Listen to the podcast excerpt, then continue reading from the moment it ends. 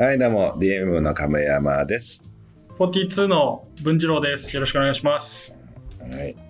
えー前回は、えーニューヨークをさまよう編でしたけど、そうですね。長いアメリカ編が終わって、はい。次はメキシコに、しかも理由はあんまり覚えてない。理由はなんとなく、なぜ行ったかは覚えてないけど、なぜかにメキシコになったっていう。うんメキシコに行ったことは覚えてるんですね。いや、もちろん言った、そんな、それボケ老人じゃないんだから。いやいや、なぜ行ったかまでは覚えてないけど、とりあえずメキシコに行こうとなったわけようんうんニューヨーク後に。うん、で、その頃も、いや、そう後半になってきたら、その金もなるべく節約しようと思って、結構、もう住むとこも双方から、もうちょっともうさらにやばいブロンクスとかハーレムっていう、うんそっちの方に移り、移ってたのよ。う。ハーレムって僕でも聞く、あのね、ちょっと、そうそう。ね、やばいとされてるうん。当時は、うん最近は知らないけど、当時はまあハーレム、ブロンクスといえば結構やばい時代で、うんうんもうなんかもう、もう道中にもう車、盗まれた車の解体されたのがもう散らばったものとかね。すごい。コンビニのレジは鉄格子入ってるしね。はうん。そう。えーってかっていうのは、こっからお金の受け足しかできないわけい。だ、ううんんうんっていうぐらいのやばいし、夜中には銃声も聞こえるしっていう。銃声。結構やばい事態だけど、で地下鉄も結構やばいんだけど、うん。でも、その緊張感はとてもすごい俺新鮮で、うん。その日本じゃ味わえない。うん。もう歌舞伎町のもう5倍かぐらいやばいよね。うん。日本で一番やばいとされた歌舞伎町だったわけよ、まあ、当時今もそうかもしれないけど、うんっていうのよりももう一歩上手を行くやばさがあって、もうピリピリ感。もう道歩いててもいつなんかうなんかなんか来るんだろうみたいな。そのなんかこう暗闇からなんかこっちこう睨んでる人がいたりうん。あ怪しいなんか取り巻きがいたりとかね、うん。うん、それがじゃあ当時はそれをちょっと追い求めにも。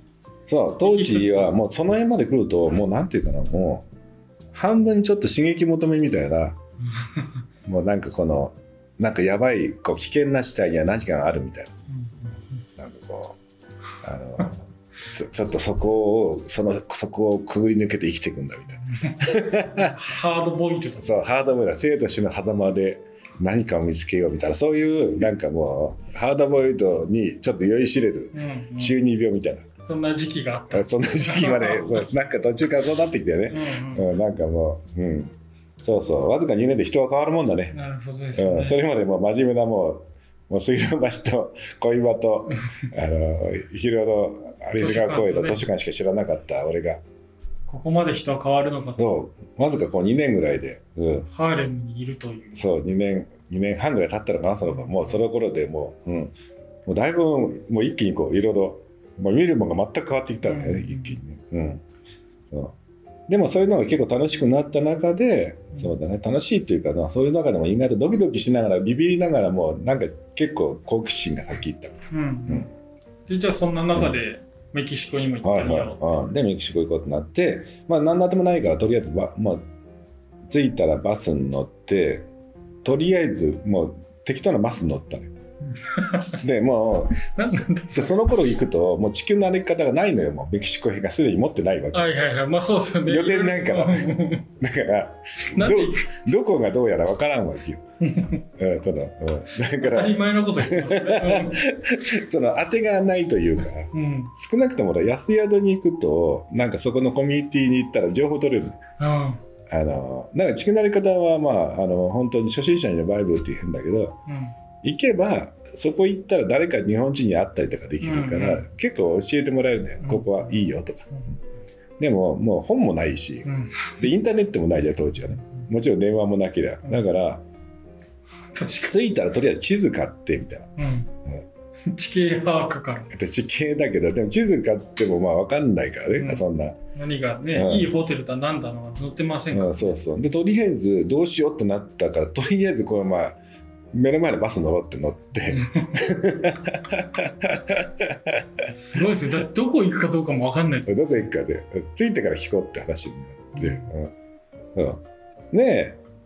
そうそう。だまあまあメキシコ地図があれば着いたらまあうん。でまあ適当に結構もう向こうはバスだらけだ、まあ、バスでまあ1日ぐらいずっと揺られてるとあの後ろとかで、まあ、まあバスでずっと俺俺なんか自分でも思ったけどどこでも寝れるね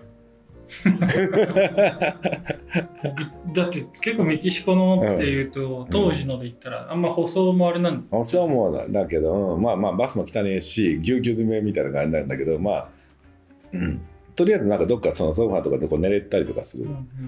でまあ、まあ向こうはすごいよね。もうとにかくまあ今は知らないけどもうもうもう物食べたりとかすると全部窓から捨てるからね。どういうことですか？え いやいやいやいやこうジュース飲んで飲んで食べ食べたらゴミあの窓の外ゴミ箱だから。ポイってこう。そうポイって捨てるからうん。こう道の両脇ゴミだらけ、豪快だな。あいや豪快だよね。ああここれが文化だと思って俺もしてるけど。なんかちょっとかっこいいなと思いながらね。あそうそう。みんなもう迷わずおばちゃんもおっちゃんもみんなもう捨ててるから。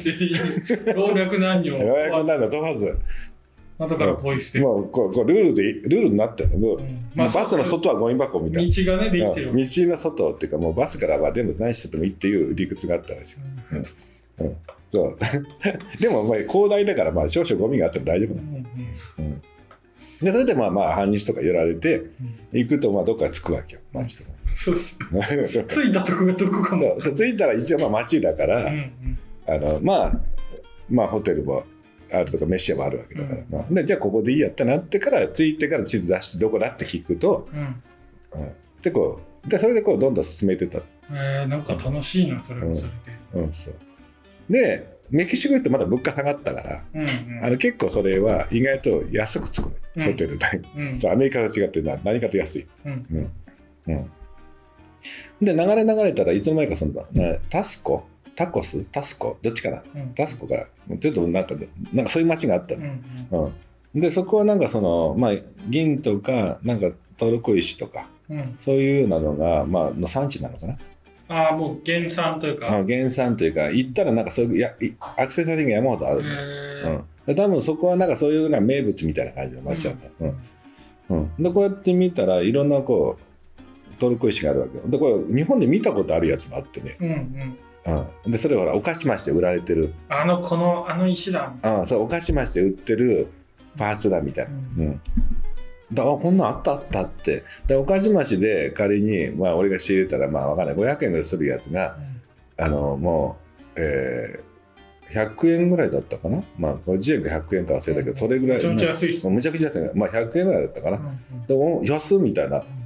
これ御徒町から500円するのにこれ100円じゃんみたいな、うんうん。やばい。これは、うん。でこれお土産でもこれなら、いやもっとこれ安くなんじゃね？みたいな。うんうん。そのその一般の人たちが売ってるところでも安いわけよ。うんうん。うん。うん、ででそれで本当あこれ商売になるかなとそう思い出したわけよ。うん。うん、でそれまで俺も全く仕事のこと考えなくって、もうもう旅となんていうかなもう旅人で哲学者になってたの、うんうんね、そうですね。もう生と死の狭間ハードボイルド、ハードボイルド。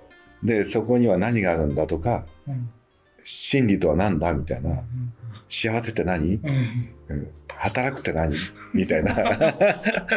そうですね。放浪を重ねてもう行く先のね当てのない旅をそう。いろんないろんなことをいろんな子を見てでアメリカの貧富の差とか、ね、あの海外とかその騙されたりこの優しくされたりとかいろいろこういろんな人生経験が結構密なこう露天自体からも含めたら2年ぐらい結構いろいろあったわけ。だよ。だからいろいろとそれをこう旅先でこうでずっと一人だからうん。あのもう会話するやついないじゃん。うん。うん。もう空見ながら考えてた。うん。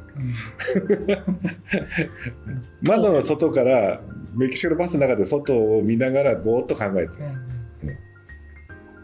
やっぱ人間そういう時って哲学者になるね、うん。うん、だってもう読むもメディアもないし。確かに。横のやつメキシコもしかできない、うん。まあ、英語とか喋るな。確かでも喋る相手いないし、に、うん。情報がね一気に遮断されていって。そうでこれは情報遮断されるってことは本当孤独なんだけど自分に向き合うしかないんだよね。うん。うんそうそうなんで結構その辺から俺はもうなんか一気にこう自分と向き合って哲学を始めたわけよ。うんうんでそんなようなことをいろいろ考えて、うんっていう時になったのになんかいきなりそのパーツの100円の値段を見た時に儲かるかもみたいな。呼びをもう目が覚めたわけ。ですそうそう目が覚めて手塚からチャリーンって目目が円マークになってカチャって。ガチャってドルマークか分かんない。けどねってなってこれはもうえこれもしかして日本持ってったら儲かんじゃね、うん、っていう感じで哲学者からまた商売人に戻りますと。なるほど。っていう。面白い。とこで次回に続くすごいですね。これ脚本通りみたいな感じ。ま あ人生はこうそうだね。いろんな波を経てあのままあれに出会わなかったら俺はもう出家してたかもしれないっていう。そうですね。なんかね、もう、なんなんかこのままだと南に行くから、なんかね、ペルーかどっかのあそうそう。山でね、出家してたりする。あそうありそうだね。マチュピチュあたりでなんかね。よかった。ちょっとじゃあ、目が覚めて次回というところで。またあえまたその商売人の世界に戻ろうとするという。あーお面白。っていうのでこうまたこういこう揺れ動く青春ですね。うん。ちょっと、はい。